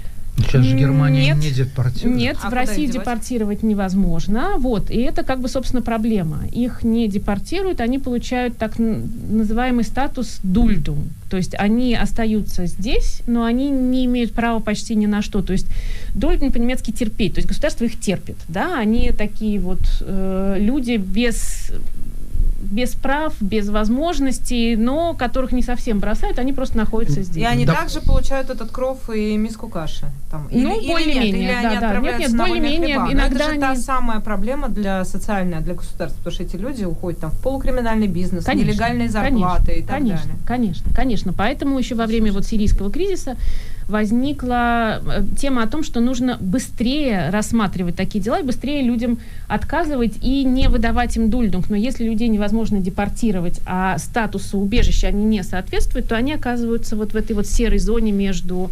между как бы статусами, да, то есть их и не принимают, и не, не отсылают. Они вот в этом предбаннике, в который они попали в начале, так и застревают. Это же никому не выгодно, и государству меньше всего, судя по всему. Ну, наверное, там есть как бы на дульдунг, если это продолжается очень долго, то есть какие-то возможности выхода из этого статуса, есть ограниченная возможность работать, есть ограниченная возможность учиться, но это люди, которые даже не получают, э, например, то пособие, которое получают вот сейчас э, украинцы, например, или, э, или другие как бы социально слабые слои. Нет. Они сильно урезаны в правах, действительно. С каких только слов э, не, не, не выучишь, да, пос- по- после этого какой-нибудь Aufenthaltstitel, это кажется, ну, что тут, что тут произносить, да. А, скажите, а вот что значит ничего они не могут поражены в правах? Давайте просто по пальцам. А у них есть какой-то анмельдунг? Вообще они где-то зарегистрированы? Э, ну, там, где они находятся, видимо, где они проживают. Честно сказать, я, я э, не знаю. Я думаю, что у них есть какая-то, наверное, прописка какой-то учет там, где они живут, да, вот в этом вот это какое-то э, какое-то общежитие, какой-то хайм, видимо, в какой-то момент, да. Но они не имеют права работать. Как правило, да, из этого есть небольшие исключения, но, как правило, нет. Как бы, да, базовая установка даже, даже, нет. даже базис они не могут получать, мини-джоб, даже... Нет, именно на мини-джоб они должны просить разрешения. Если им разрешат, они могут работать Так, а допустим, как волонтеры где-нибудь в Каритас в доме престарелых? Ну, как волонтеры, пожалуйста. Я Там думаю, же ведь да, там да. ведь идет мало кто знает, то есть не все, скажем так, знают. Там идет оплата, она ниже минимального э, по э, часовой оплаты. Да, Допустим, они могут получать 7 евро в час за то, что они приходят и общаются с э, пожилыми э, э, фрау, которые не говорят по-немецки, потому что они, допустим, Ну, да. они Ну, говорят только по-русски. Вы понимаете, наверное, да, но мне кажется, это как бы по большому счету, если мы еще не оказались в этой ситуации, то э, это как бы такие уже детали того, что же я, чем же я мог бы все-таки Мгм. заняться. Но в принципе на входе стоит подумать о том, что вот у нас есть молодой человек, который отказывается служить в армии, да, и слава богу, что отказывается. Но, по сути дела, он свои лучшие годы, свое лучшее время, когда он мог бы получать профессию, искать работу, как-то строить свою судьбу, брать свою жизнь просто в руки, да, работать на свое будущее, и вообще, чтобы это будущее у него было, оно как-то бы перед ним разворачивалось, как дорога. Он, в общем, теряет это время, потому что он думает, как, бы мне все-таки чуть-чуть поработать. Ну да. Ну, ну, он Э, теряет просто, это... а, нет, давайте просто, действительно, Катя в этом смысле права, поймем, э, что мы, основная мысль какая. На этот путь лучше не становиться, правильно? И лучше тогда, если у вас нет никаких шансов оказаться, допустим, в Германии, тогда летите в Аргентину спасаться от То есть это ультима рацию, действительно, да? Мне кажется, мне кажется, да, есть другие возможности. Ну, например. Ну, на- надо, надо просто их все изучить. Если вы понимаете, что это то, на что вы внутренне готовы, да, э, вы понимаете, что вас это устраивает, ну хорошо, на это можно пойти, да, но просто так провалиться в это по незнанию, да, случайно, под- не додумав какую-то мысль до конца, да, не изучив ситуацию, мне кажется, что это не совсем верный путь. Кать, скажите, а что за путь дает гуманитарная виза? И чем он принципиально Что отличается никто- от описанной ситуации? Никто про нее раньше не слышал. Ко мне первый раз спросили про гуманитарную визу. Я сказал, «А, а вы- имеете, виза, к- имеете в виду виза категории D, что ли? Потому что даже я никогда не слышал Да. про гуманитарные визы. А, ну, потому что это такой специфический параграф, э, параграф э, 22, часть 2, который предоставляет эм, отдельным группам, какому-то такому контингенту граждан другой страны, и, и который находится не в Германии, а в другой какой-то третьей стране или в стране, где происходят какие-то неприятности с ними, он предоставляет им убежище. Да, э, ну хотя убежище не совсем как бы правильное слово, э, Германия говорит, что она готова принять этого человека. Это тоже индивидуальное решение, и э, вот весной Германия объявила о том, что как бы возможен такой прием россиян, которые находятся под риском. Есть определенные категории профессиональные, которые соответствуют э, как бы представлением Германии о том, кто, кому угрожает опасность в России, да, и кто потенциально в том числе находится под риском. Это журналисты, люди творческих профессий, ученые, активисты. политические активисты и так далее, да. Вот эти люди могут э, обратиться в представительство Германии, например, в России или в странах не Европейского Союза, да, и, э, и сказать, что, вы знаете, мне угрожает опасность, как мне кажется. И я хотел бы претендовать вот на эту возможность. Я хотел бы, чтобы Германия меня приняла и э, дала мне возможность жить и работать в Германии. А чем это отличается от процедуры получения э, политического убежища? Вы сказали, что для получения азюль нужно иметь доказательства. Недостаточно просто оказаться в ситуации, когда, так сказать, меня, вот я призывник, меня посылают воевать против Украины, а я не готов убивать других и, и не хочу умереть сам. Этого недостаточно. К сожалению, к счастью, но вот такая процедура. А здесь чем отличается гуманитарная виза? Насколько доказательным должно быть обращение? Что является основанием для положительного решения в общем случае? Ну, в общем и целом, конечно, должен быть некий кейс, да, то есть, э, возможно, эта опасность чуть менее конкретная, чем в случае с э, убежищем, да, но у вас должны быть, по крайней мере, серьезные потенциальные риски. Да, то есть просто, э, например, там, я не знаю, работать с Маргаритой Симонян, потом сказать, здравствуйте, я российский журналист, хотел бы получить гуманитарную визу, так не получится. На Овсянникова каким-то образом умудрилась выехать? Ну, Овсянникова. Она работала на первом?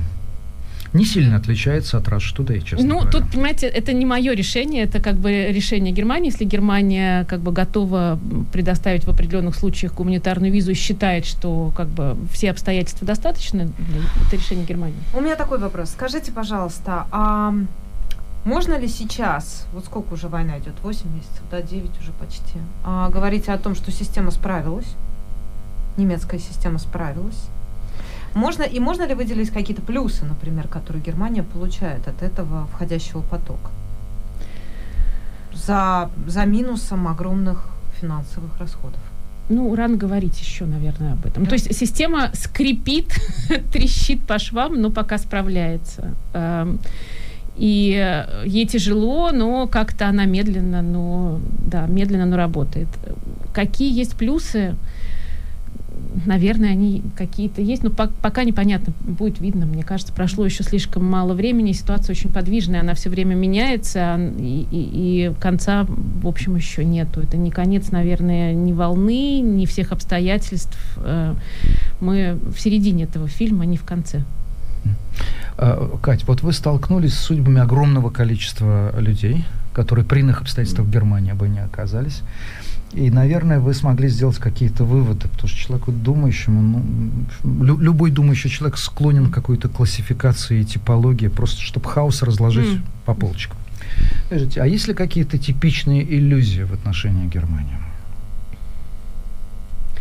Uh, главная иллюзия, мы возвращаемся к началу нашего mm-hmm. разговора, главная иллюзия, наверное, в том, что всем нужно в Берлин, и что в Берлине...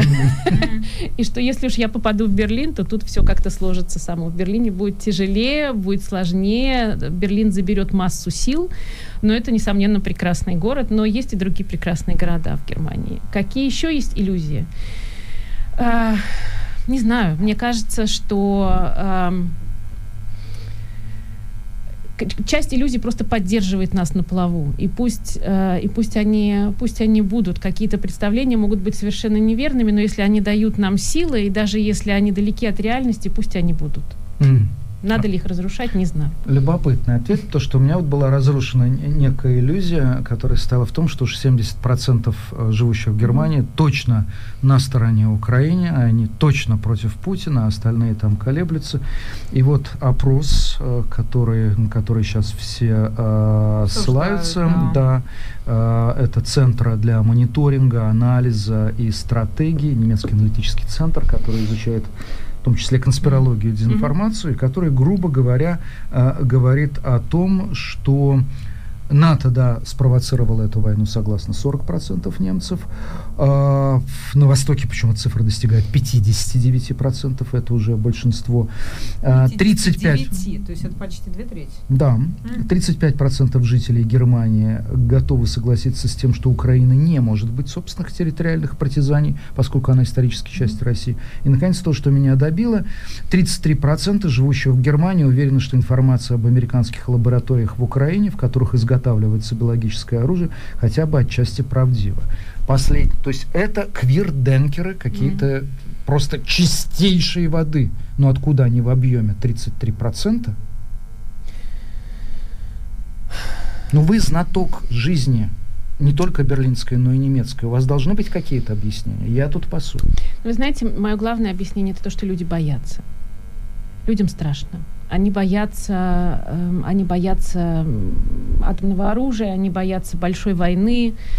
И э, им, конечно, хочется, чтобы, чтобы эта ситуация как-то разрешилась. У, многих людей есть иллюзия, что если сдать Украину, например, Путину, да, скормить этого младенца дракона, то он успокоится на этом. Да? Давайте отдадим Украину, и у всех будет покой, теплая квартира, у нас снова будет э, какой-то чуть более дешевый газ, скажем так и так далее. Эм, этот страх, он, наверное, отчасти понятен. Другое дело, как бы моральный аспект этого страха, да, морален ли он? Нет.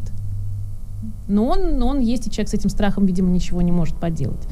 Одновременно есть как бы самые разные тенденции немецкого, немецкого дискурса, какого-то немецкого общества есть, есть какие-то антиамериканские настроения, традиционные довольно, да. Э, это, часто это выливается в то, что люди думают, что нет дыма без огня, э, как-то не могло такого быть, чтобы американцы не вмешались и, и, и, и как-то там вот не предприняли каких-то шагов, которые нам, в принципе, не нравятся, да, что американцы действуют только в своих интересах что интересы Германии могут не соответствовать интересам НАТО или интересам Америки и так далее. Есть, э, есть никуда не девшиеся Путин-ферштейры, которые считают, что ну да, да, у России есть своя правда, и Россия имеет право претендовать на чужие территории, за ней стоит, стоит какое-то историческое право, да, что-то что предпринимать против соседних стран, потому что это каким-то образом исторически их территории, их э, зона влияния и так далее.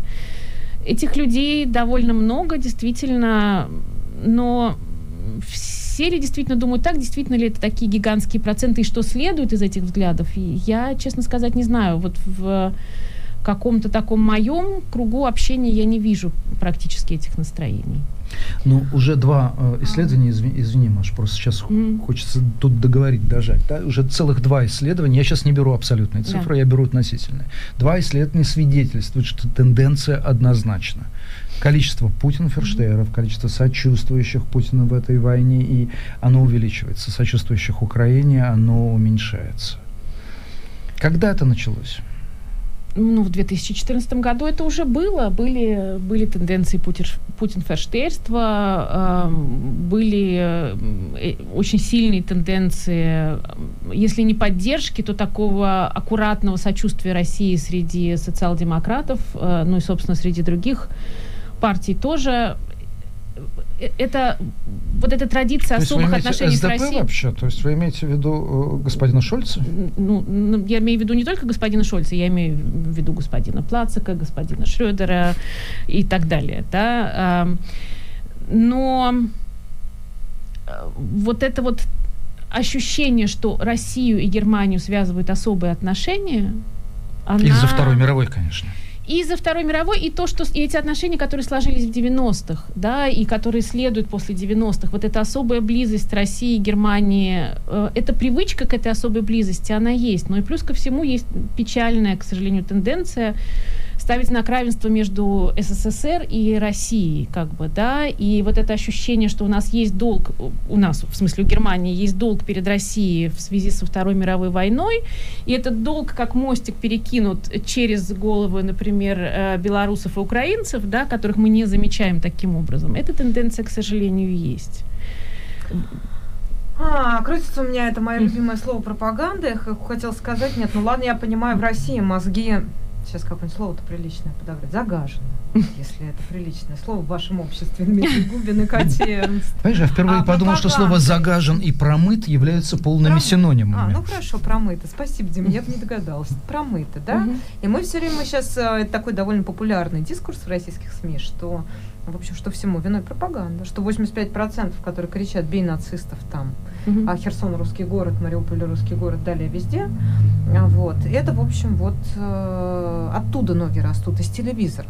В Германии никакой пропаганды нет, а проценты высоки. Тогда, получается, в какой... Где вот эта промывочная станция? Она в каком месте, если она не в телевизоре, Антон, она где? А, Ну, знаете, я в начале войны, э, в общем, открыла для себя Телеграм. Я его открыла и вошла в него и увидела там массу каналов. э, э, как, как- они все назывались там русско-немецкая дружба, еще как-то. И было понятно, что вот в этом ми- они это были немецкоязычные каналы, не русскоязычные. И стало понятно, что это такое место, где смыкаются кверденкеры, какие-то райхсбюргеры. Э, э, Райшустеры. Бывает, наверное, да, и такое. И это какая-то такая совместная платформа, где э, люди, в общем, видят себя в какой-то другой параллельной Германии. Они считают э, таки, что они живут в царстве пропаганды, что они живут в фашистской стране, что все СМИ под контролем, э, что им не дают нужную информацию, что конечно же, Россия права, и тут же как бы вот этот э, заговор э, против э, ук- украинцев и НАТО против э, России всего мира и так далее, это все там присутствовало. Это довольно, это довольно логичный мир. То есть, когда ты туда входишь, если ты один раз поддаешься этой логике, дальше ты отказываешься в пузыре, который тебе, в общем, дает все, что тебе нужно для обслуживания этой идеи. Там как бы все абсолютно сходится. И новости, которые транслируются из России, новости, которые транслируются из Украины о том, что там происходит и так далее, это все ложится, это все обслуживает эту вот картину мира. Это, такая, такой альтернативный мир, другой. И мне кажется, что современная жизнь, она, собственно, дает возможность уйти в этот параллельный мир и там обжиться, и он, он не будет каким-то нелогичным, да, он не будет каким-то болезненным, он будет совершенно э, обыденным для людей, которые в нем находятся. Другое дело, что когда смотришь на это снаружи, то ты, конечно, видишь какую-то ужасающую картину, да, она перед тобой открывается, но я не знаю, можно ли это назвать пропагандой. Это какой-то просто Она ну, как бы если ход представить людей, да, да, да. Нет, Да-да. я прошу прощения, но мы люди в этом смысле конспирологически заточенные. Если Хорошо. представить себе, что среди этих телеграм-каналов есть серьезный бюджет этих фабрик троллей, которые работают, и скажите мне, что это так не работает, я вам никогда не поверю. Хотя Наверное, да. Я там, не, в общем, небольшой сторонник биолаборатории и мирового правительства. И но боевых тем- комаров ты забыла боевых добавить. комаров, Да, но тем да. не менее, Да-да. не прийти в Телеграм и не качать российско-германскую тему в самой благодарной аудитории, на самой благодатной почве, это было бы, ну, по, по крайней мере, наверное, недальновидно. Поэтому хочется сказать, что, в общем, можно себе представить, что у нас есть целые организации, Ну, я так думаю, что да. называемые фабрики Да. троллей, которые Да. создают этот контент, Да. которые пушат его по всему миру. У нас э, бюджеты этих э, организаций, формальные и неформальные, там исчисляются Ну, я думаю, бюджетами что- некоторых африканских стран, поэтому да, тут да, ничего да, да. Я думаю, что, нет. конечно, есть какая-то подпитка вот этих вот Мгм. миров, да, и к взращиванию и удобрения, конечно, да, несомненно. А, Вы знаете, меня, друго- меня уже вопрос ин- интересует про немецкую сторону, и не про тех, на кого воздействовала э, там фабрика троллей. А вот это чувство вины, которое там за каждым немцем, Мгм. поколение за поколением, оно тащилось как парашют за Штирлицем из известного анекдота. А Оно как, сегодня присутствует или нет? Потому что я помню ответ Шольца на, э, даже не на войну, на речь. Помните выступление, когда Да-да. НТФА прорвало Мгм. вдруг трансляцию, в прямом эфире пошел Путин 21 февраля. Мгм. 21 по-моему, это было. А, И мне показалось, что Шольц выступает с первой речи, в которой полностью отсутствует вот это чувство исторической вины, исторической ответственности и так далее, и так далее. Что сегодня с ним происходит? Потому что очень странно, когда предъявляет Польша претензии, вы нам должны по-прежнему за Вторую мировую войну. Это требует поколения, которое не пострадало, от того поколения, которое не виноват. Эм, Или я задаю запрещенный э, в немецком дискурсе Нет, вопрос? я не знаю. Мне, мне просто кажется, что эм, этот вопрос как-то так не стоит отчасти, наверное, уже. То есть это не... Э, вообще вот этот вопрос вины, да, который mm-hmm. бурно обсуждался, в том числе в российском обществе, разница между виной, ответственностью и так далее, я думаю, что э, немец, такой стандартный немец, продолжает жить с, э, с ощущением, что у него есть такие как бы точки ответственности. Да? Вот mm-hmm. эти точки ответственности за Вторую мировую войну, они как бы присутствуют, и нельзя о них забывать. Э, насколько эта вина тянется как э, парашют за кем-то, не знаю, я, я не уверена. Есть, э, как бы понятно, что это чувство какой-то исторической ответственности, оно как-то модифицируется от поколения к поколению, оно, возможно, становится все более абстрактным, но оно не исчезает, конечно, полностью. Может быть, после этой войны исчезнет? Ну, в каком-то смысле, возможно, да. Мы как бы наконец закончили Вторую мировую войну сейчас. Наверное, вот сейчас она кончилась. У меня такой вопрос. Скажите, а вот то, с чего мы начали, с этих опросов общественного мнения, которые mm-hmm. показывают ту или иную динамику в настроениях, каким-то образом эти тенденции могут повлиять на действия властей?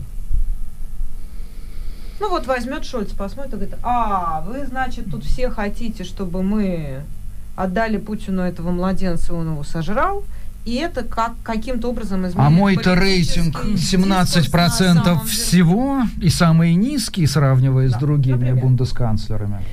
Мне кажется, что э, в политике всегда есть э, какое-то соотношение прагматики и морали, да, она не может быть... Ну, в российской Поэтому я с удивлением вас Ну, мне, мне, мне кажется, что она не может быть э, полностью моральной или полностью прагматической. Э, и, и вот эта вот граница, она может каким-то образом двигаться, но в том числе э, вот этот моральный аспект нынешней ситуации немецкая политика не может себе не позволить, ни внутренне, ни как бы э, со стороны восприятия себя как таковой полностью отбросить. Ну, очевидно, И... что она должна сделать. Она должна людей накормить, да, чтобы не было Конечно. вот это возмущение общественно-политич... в общественно-политическом э, спектре не росло за счет увеличения цены и инфляции в еврозоне. Ну, видите, э, немецкие политики нас всех уже предупредили, что впереди нас ждут некоторые испытания, и нам нужно сплотиться, собраться и показать солидарность. Я с этим согласна. Вы думаете, общество к этому готово на фоне вот этих опросов общественного? Мне кажется, к чему-то общество готово. Мне кажется, к чему-то оно готово, а к чему-то оно, возможно, не готово. Ну, не знаю, посмотрим. Жизнь покажет. Это не конец фильма, к сожалению. И что-то просто не в нашей власти. Мы не можем какие-то вещи выбирать. Мы можем... Обществу, возможно, хочется закрыть на что-то глаза и как бы, да, сделать вид, что этого нету. Но а, оно есть, и нам с этим жить, и нам с этим жить еще довольно долгое время, судя по всему, да, даже если война закончится прямо сейчас. Последствия этой войны останутся. Да, спасибо большое. Все, Дима, все. Спасибо, Катя. Катя Эрнст, наша сегодняшняя гостья и гость. Да, всего доброго.